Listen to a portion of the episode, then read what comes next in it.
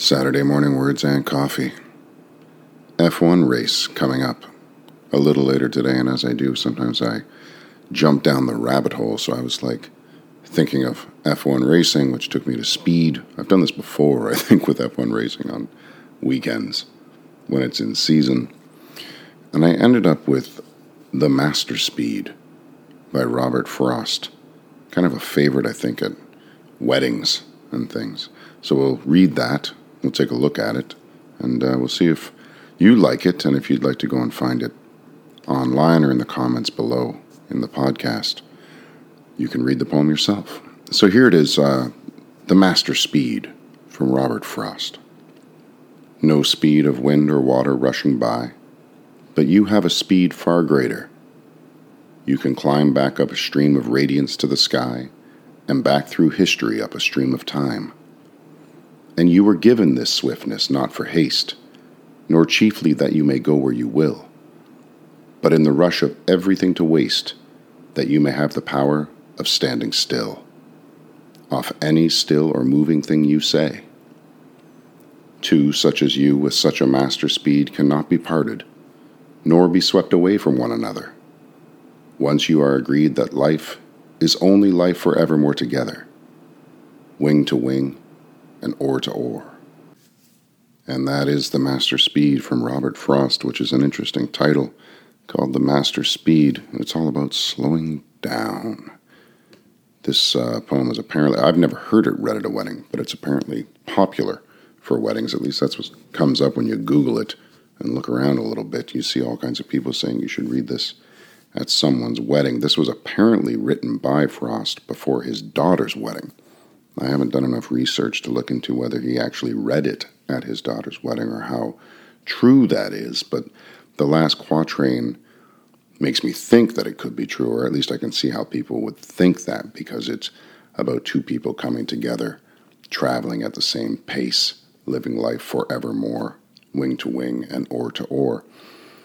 Nice line. Um, that's actually the least interesting part of the poem for me. I think the beginning the first half of the poem captures my interest. The second half of the poem to me is a little bit, I don't know, a little bit cliche.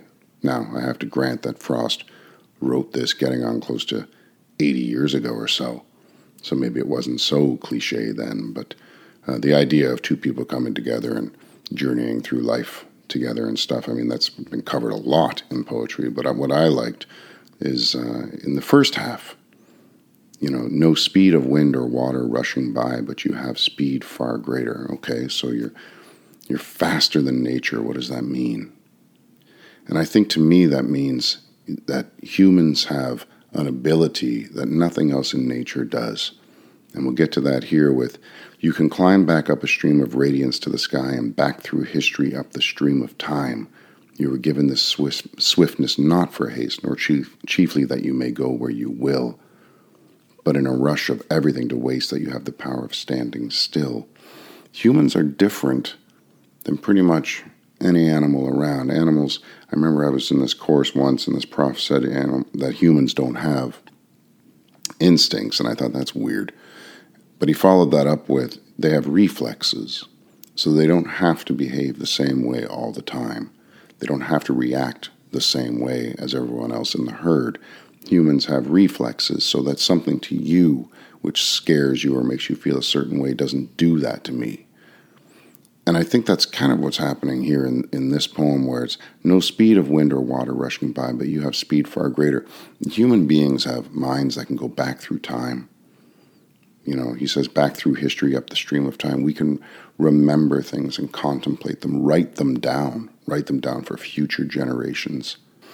The climb back up the stream of radiance to the sky, I'm not quite sure where that falls, if it's a spiritual thing or not, and I haven't thought enough about it or researched it enough with Frost to make up my mind about that, but that's an interesting one, where maybe it's a more soulful, a more spiritual angle. You can climb back up stream of radiance to the sky. You'll note in the line, too, about waste.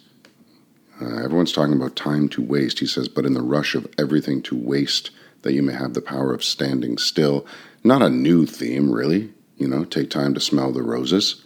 Um, but it's interesting to me, anyway, that you know even 80 years ago when he wrote this. It's got to be around that, I think, if it was written for his daughter's wedding. Um, everyone's talking about rushing. You know, like you're, you're the rush of everything to waste. They're rushing then. We're rushing now. I wonder if there was ever a time when people didn't look back on their lives and say, man, I should have slowed down. I should have enjoyed it more. The rest of the poem uh, goes into two such as you with such a master speed cannot be parted.